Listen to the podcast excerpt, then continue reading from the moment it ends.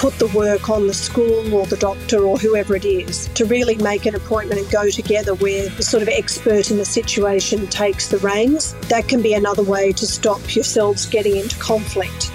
In the Blend is a podcast series that helps parents navigate life within a blended family. Join me as I speak with experts and guests to get practical advice on how to have a harmonious blended family life. This series dives deep into the unique dynamics, logistics, and challenges of raising a blended family. From new partners to juggling mixed finances, we will help guide you through it.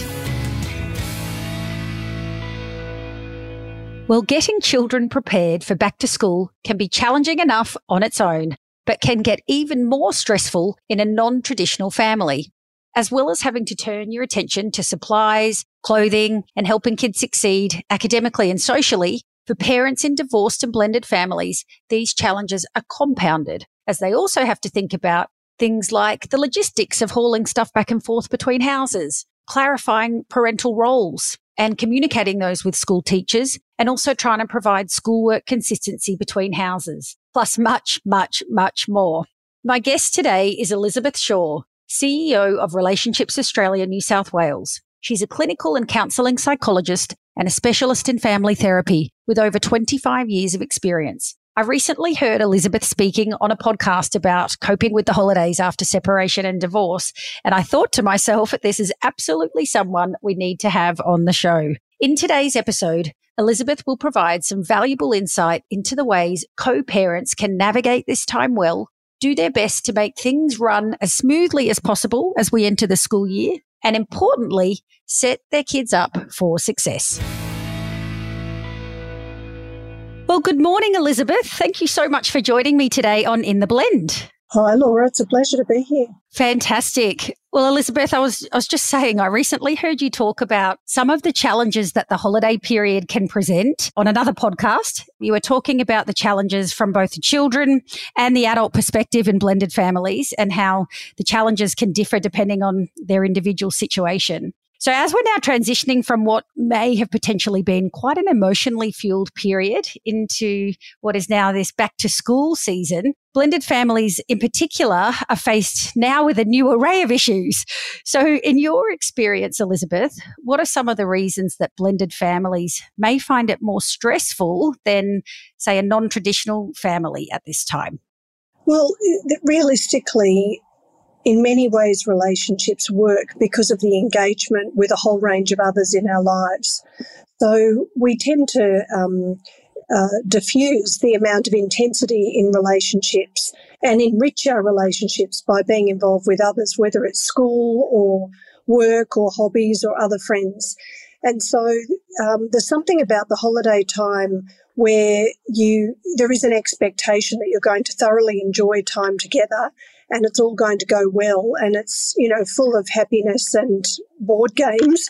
And um, and so I think particularly for blended families who may be still trying to find their feet with each other or where they might be making in many ways a very good go at family life being thrown together and being expected to get on for long periods of time week after week can be challenging.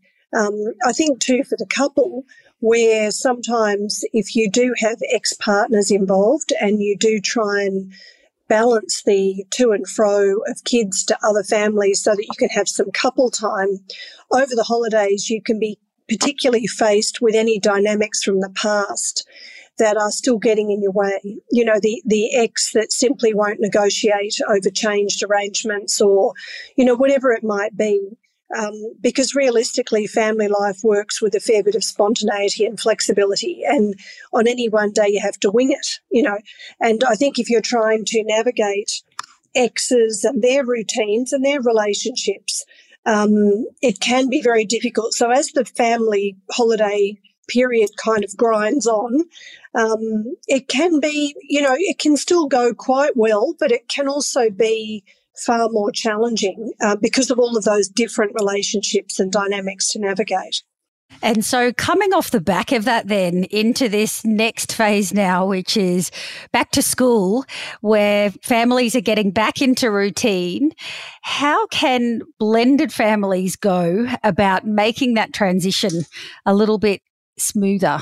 Well, look, I think in some ways it's it's common for every family that um, that the holiday time, you know, part of the pleasure of it is no making of lunches, no rigid bedtime routine. There's a lot of things about that that are great, but it also can get quite unhinged, you know, where um, all bets are off and there is no particular routine and sometimes kids are completely out of their schedule and that isn't always good for people in a whole range of ways.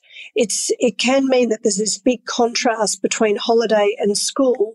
And so therefore school becomes resented because it's not only about the strictness of a routine, but it's about, I lost my late times with my parents. I lost the sort of late movies, the staying up, the extra treats. And so school becomes loaded with all of these different losses um, the loss of fun altogether. So in these next um, few weeks, it's really worth starting to gently prune that if that's what's been happening. Um, you don't have to make any big announcements, but just starting to move to a little bit more of a conservative bedtime where maybe a staying up late is more a weekend thing, just starting to move towards that direction rather than wait till the final week, I think is really important.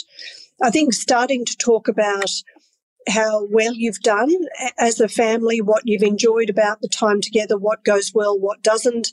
Um, you know, appreciate what you've managed to hang together, and particularly in a blended family, to be able to say, look, there's a lot of a lot about what we do that's got an extra level of kind of stuff to work out. And on on balance, these are the things we do well. I think appreciating each child for how they manage that or what they bring to it. You know, you're always the one who tells a good joke or you're the one who's always easygoing, talks everyone round, you're the mediator.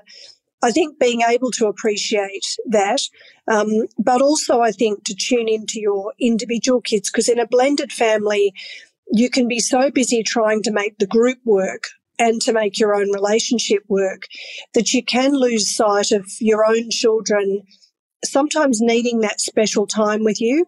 And in the holidays, um, that sort of all in um, can mean that your kids are getting a bit scratchy or a bit resentful because they just they need a bit of private time or separate time. So I think to remember that having time together and separately um, is also a benefit. And if you haven't done that yet, and your child seems to be needing that, to try and build that in in the holidays. And you know that said, um, I think having special time with the children that are not your biological children might be important too. Depends on the hobbies and interests and the way you get on. So it's not about a divide up. My children and me are going to do this.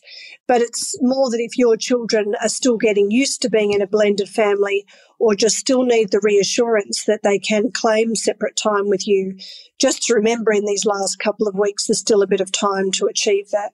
Something else that I wanted to touch on was communication, because I know as we get out of the holiday period, we're coming back into the school time again, that, that increased planning and communication among the adults is going to be really important. And I know that's certainly been the case in our, our personal situation. So what are some of the ways that co-parents can do this well in, in advance of the, the start of school coming up at the end of the month? Well, uh, look, I guess there can be a difference between whether you've just moved in together and starting the school year is the first time you're going to start it together or if it's a repetition. So maybe just to start with the repetition. I think uh, being able to have a bit of time well before, you know, the night before, where you start to say, look, what do we do well as a couple? How have we managed it in previous years? Um, or even just last year? Um, where did our routine really work for us and where did it not? To be able to talk about it before you're right in the hot spot of it. Um, when you're in the night before or at the end of the first week where you're going into, you always do this. That, that tends to never go very well. Um, it immediately incites defensiveness. Whereas if you do it now, you, you're still sort of anticipating. You're not right in the middle of the fight. So it could be, look, I'm thinking back and, you know, we, we organise things this way and I think that worked okay, but maybe this year we could try something else. But to say, to start from a position of appreciation, now what do you think as a couple we actually do quite well? Where are we missing the mark? It would be understandable that it's a work in progress. Let's just say that's okay rather than fall into um, a list of failures or accusations, I think is really important to be able to say, look, this is hard to get right. And in fact, what getting, getting it right means is up for grabs. Um, so let's be kind to each other and grateful that we're on the journey. Um, and we have a lot of other stresses and pressures and have a conversation based on that. Um, I think the other thing is, you've got to be able to read the room. You've got to be able to read also what your kids need, but not fall into their demands. Um, because if kids, like whether you're biological parents or in a blended family, if they see cracks in the system, they will take advantage, not, not in a malicious or nasty way, but kids' job is to get their own needs met. So if they can see that with a bit of trouble, um, they can get more of you to themselves, then those things happen. They're not plotting, they're not sort of planning for this, but it just it happens. So I think um, making sure you're a fairly tight ship, but you also do read the needs of individual kids. You're not at their mercy. Um, you know, you, you need to be able to just see though that if your children are needing things to be different, what are we hearing from our kids that could be better? Um, but it's actually okay as the adults to take a stand and to say, we've decided that the best way for this to work is this way. That's okay too. Um, it's just when you're going to make a unilateral call, you've just got to be on good ground. So, um, and I think, you know, getting some advice, if you did get stuck last year in a number of predictable, familiar places and you just couldn't get yourself unlocked from it, getting some professional advice to navigate maybe some other creative ways to approach things could also be handy definitely. I think that that's a great suggestion. And uh, practically speaking, would you suggest that couples or co-parents rather get together over a phone call or a, face-to-face meeting to talk through some of these issues and do a like you say a review of what was working what wasn't and and what are we going to do differently in the year forward look i think um, i think because family life being what it is um, it can be very hard to create these spaces for conversation at home when the family's there. So it may well be after the kids are in bed, um, or sometimes couples leave it to date night. If it can be quite a productive conversation and can be quite sort of productive, date night's okay because it is reflecting on your relationship and about how you're going to do things. If though these are topics that get you into trouble, um, or that you you can end up getting a bit scratchy with each other, then using date night, you know, you might need date night to be about having some fun to bolster your relationship and therefore having a more formal meeting at home can be better. So I think you've got to judge this. I see a lot of couples that end up avoiding date night because it's it you know they they end up going down these paths and then they you know resent it. So I think I think um, uh, making a definite time. You know, why don't we on Sunday nights just start to think about the week ahead or think about the weeks ahead? Um, just for half an hour. Why don't we just have half an hour? Then I think you're not setting up a big stressful, I'm meeting you on the couch and there's going to be trouble. Um, but more, why don't we just every week get into a bit of a review um, and start with what we're doing well um, then I think it doesn't have to be a big threat sitting down for the big talk. Um, so that that can be quite helpful and also a routine. But I think making sure that you're both ready for it is really important, rather than um, you know launching into it. You know, you're on the dishes and you you say, "I've got a bone to pick with you." Um, is less helpful than look. I want to talk about the year ahead. When would be a good time? How about we sit out the back with a you know drink after work and just chat? Um, that might be quite easy but i think getting your partner ready for that kind of conversation not as a threat but more like i want to invite you to the conversation um, that can be a, a, a softer start up to it And what about from an ex partner perspective? So, communicating effectively with your ex partner about the year forward. And yeah. it might be that children are going back and forth between two houses. There's things to navigate as a as parents of that child across two different homes. Um, would you suggest a, a separate discussion or, or, you know similar style discussion where there's there's an opportunity to reflect on the year that was and and how we're going to do things differently this year? Look, ideally, you would do the same with an ex, but it really depends entirely on where you're up to in the separation and whether people can have that conversation, and whether um, whether your partner sees you as being your ex partner sees you as somehow still holding respect and appreciation for their efforts too. Um, if if not, um, then it can be harder. But I think um, again, inviting them to a conversation. Why don't we once a quarter just, um, you know, meet up for coffee and have a bit of a talk?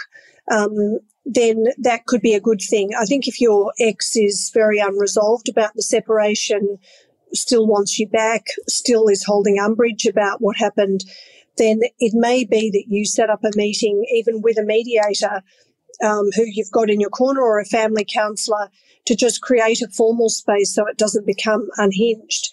Um, but if if you do have a lot of negative history, in fact, inviting them to say, look, why don't we do a bit more work on the negative history and try to get to a better place?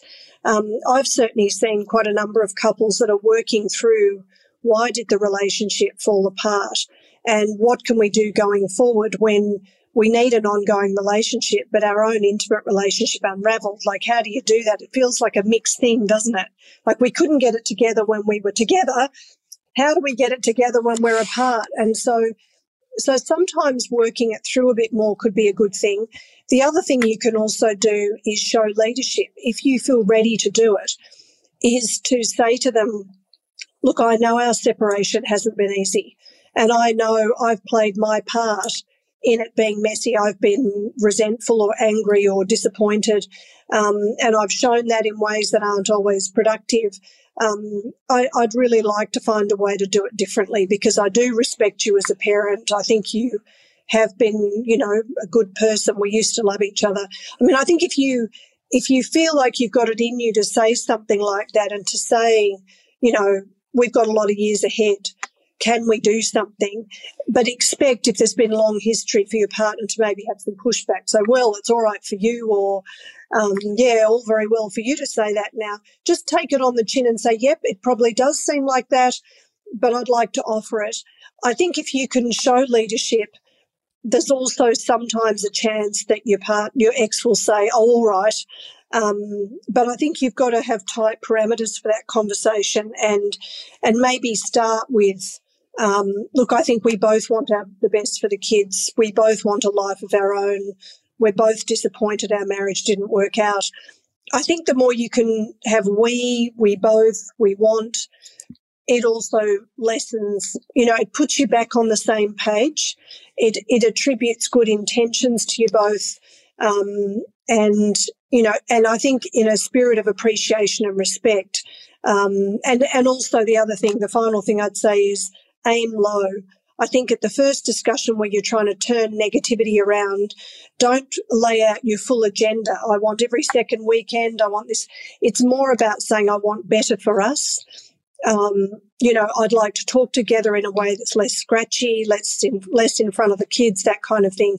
Leave it a bit global and, and then say, look, if, if it's gone okay, maybe we can get together next time and just review how we're going with our actual routine. Um, you know, I think that could also be helpful because otherwise you could undo all the good leadership by them saying, aha, your agenda in this was really to try and manipulate me into, you know, changing my nights or something. So I think you've got to have a bit of a plan and again, working it through with a professional could be really helpful. And some people seeing a mediator to do the actual arrangements is a good thing. For people who are still just trying to work out and work their way through the negative history, sometimes a family a family counsellor or a, a clever relationship counsellor who's very clear you're not trying to get back together, but you're just trying to address history can be, you know, money well spent. We often say it is a long road ahead, especially if you've got young children, to your point earlier. And, and it really is important that you do make an effort to try and decrease any conflict that might, uh, that, you know, that might be present. And um, some of the practical things that we've had to think about are, are things like who's going to respond to that email the teacher sent, or how will we agree on who the teacher needs to contact if there's an issue at school or those sorts of things. So also making sure that uh, you're quite specific about roles and responsibilities and who's doing what um, as part of those discussions as well. So there's no confusion and um, yeah, and it's it's easier for everyone, um, including the children and the teachers and um, and, and both both parents. So Look, I think that's right. Um, again, if you're in a good routine where you are focused on the best interests of the children and what's going on with the school, for some couples, it can be whoever gets in first. I mean, the same with if you are the original biological parents. You know, the one person could just get to their emails first and respond. It's really about always copying the other person in. And when you're separated, saying things like, you know, look, I'd be very happy to meet. I've copied my um, the child's father in or the mother, um, and I'll I'll see if we can arrange something together. And then you're not dissing anybody. You're just you're just setting up. Well, we'll have to work something out. So I think if it's a benign email um, rather than a very strong opinionated email, if you need to discuss it, it would be more just getting in first, perhaps, and replying. Um, that we'll discuss it and get back to you. I think then you're not, um, you're just setting up a polite sort of um, practical way of communicating. Um, and, uh, and I think making sure that you do put the work on the school or the doctor or whoever it is to really make an appointment and go together where the the sort of expert in the situation takes the reins. Um, that can be another way to stop yourselves getting into conflict where the two of you start to debate what you think the t- teacher's going to say rather than just, okay, let's make a time to talk to you about it. And then you're the audience. Um, it, it can also stop the conflict to get the information that you need before moving to conclusions. Mm definitely. And even going to things together like parent teacher interviews mm. or um, school assemblies and performances and, and letting yeah. go of any animosity, um, you know, that comes with having to regularly see your ex partner, uh, but really focusing on the children and what's, what's in their best interests. Look, absolutely. It's understandable that it can be very difficult. You know, if, if one person, is still struggling with the separation and the other person's partnered and even had another child, you can imagine that the school concert is like a visible display of all of that disappointment. So I think for people in pain, you've also got to be respectful about being at different stages of the journey, we can have expectations about what kids, what is in the kids' best interest. You know, is it in the kids' best interest that everyone sits together in a row of seats, or not? Do they do they not have to care about that? Um, and I think you know it really depends if the kids are free to move between all the people present, or if it's like, oh gosh, if I run over to dad, then mum will never speak to me for the rest of the week. Or, you know, I think I think if it's fluid, the more you can make it okay for the kids to rush up to both of you, um, the better.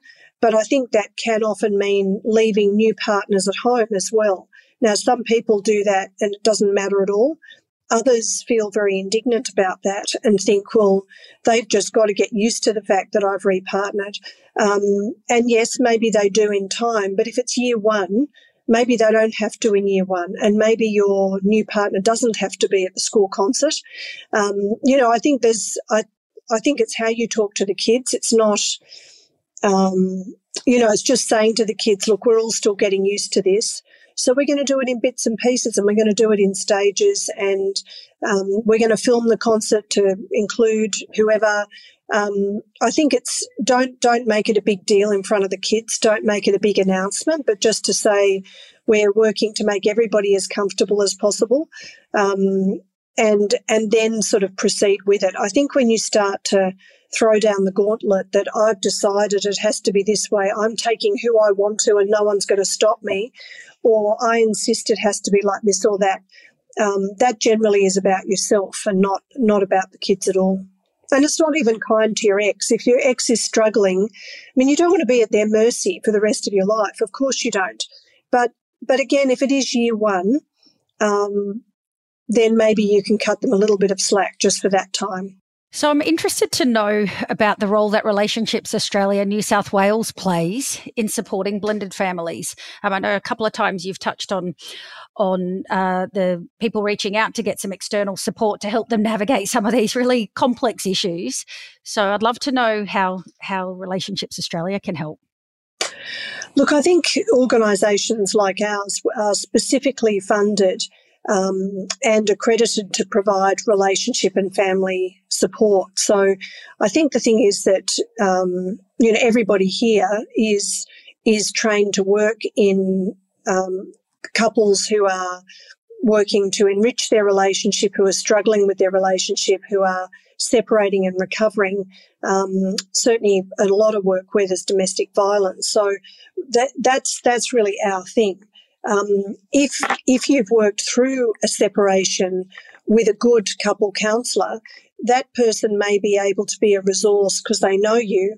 Maybe three months down the track, where you're trying to navigate a separation, or six months down the track, it also can be good to draw a, a corral, you know, sort of curtain around that to say, actually, that was when we were together. We need someone different, you know, so that you don't fall into the past conversation. So I think you've got to choose who the right person is for you.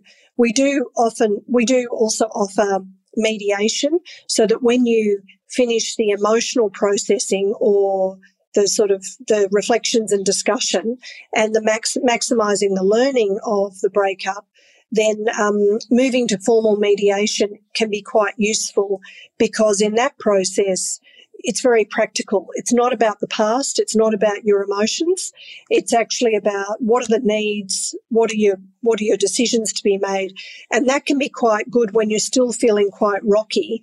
To have someone keep you in a fairly supportive but tight process around getting decisions um, that can be really helpful, and to also refer you back to counselling as needed. The other thing that we offer is we have quite an extensive group work program for education and support. So one of our most popular programs, for example, is after separation. It's called After Separation. And it really is a group for people who are all going through the same thing, which is how the hell do I do this? Um, and, and it's amazing how many people don't know anybody else who's separated. You'd think in our day and age with the high divorce, that would be common, but many people um, actually don't know anybody in that situation or don't or want their privacy to talk issues through. So that can be helpful. Um, we also have um, a, a, digital downloadable resource.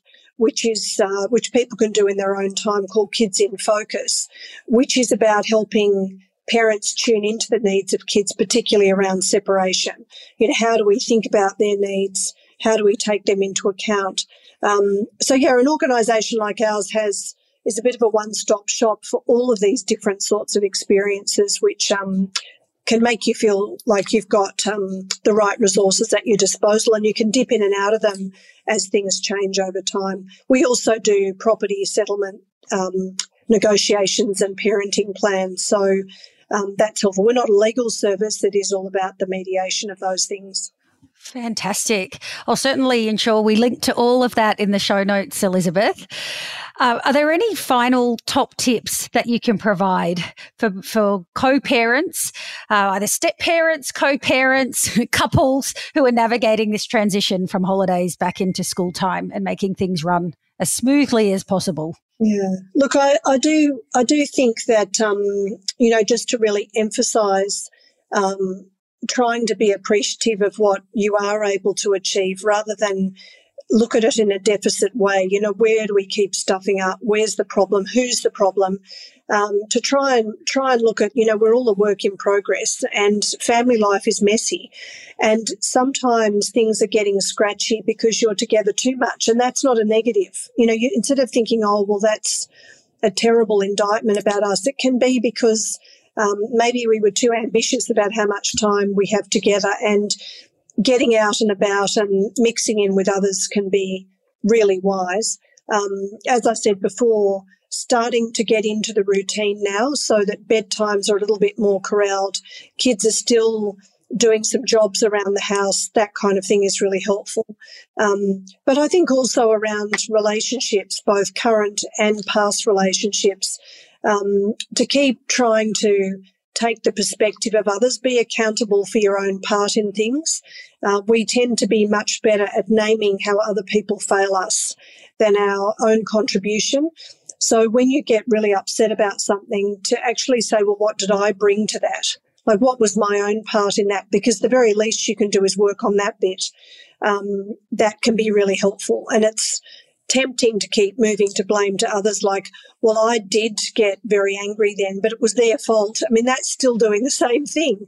Um, whereas to say, well, I was angry, maybe I didn't need to be that angry, um, I think is a much more accountable position.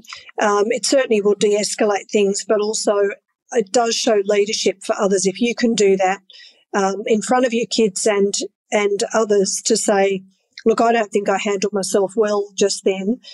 What great leadership for your kids to see too, because maybe they can say the same at different times. Mm, absolutely. It's all about the self reflection, isn't yeah. it? Uh, um, yeah. Elizabeth, I've so enjoyed our chat today. We are at time now, um, so we'll need to leave it there. But thank you very much for all of those pearls of wisdom that you've offered up during our chat today. And hopefully, we'll be able to have you back on the show another time. Thanks so much, Laura. Thanks for listening to the In the Blend podcast. The show notes for this episode are available at intheblend.com.au. And if you like what you heard, be sure to subscribe and please rate and review in your podcasting app. You can also follow me on Facebook, Instagram, and LinkedIn.